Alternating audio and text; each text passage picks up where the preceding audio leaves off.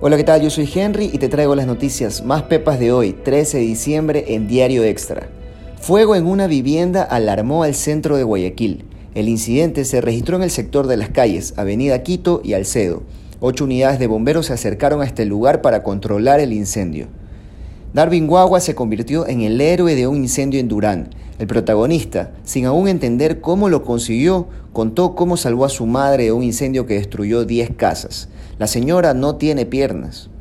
Y en China se detectó su primer caso de la variante Omicron.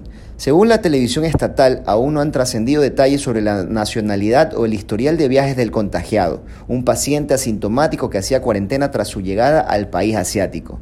Y en deportes, Ecuador amanece con un nuevo campeón inédito de Liga Pro. Independiente del Valle celebró su primer título del balompié nacional en el Estadio Capuel tras imponerse en el global 4 por 2 a Emelec. Encuentra estas y muchas más noticias en extra.es.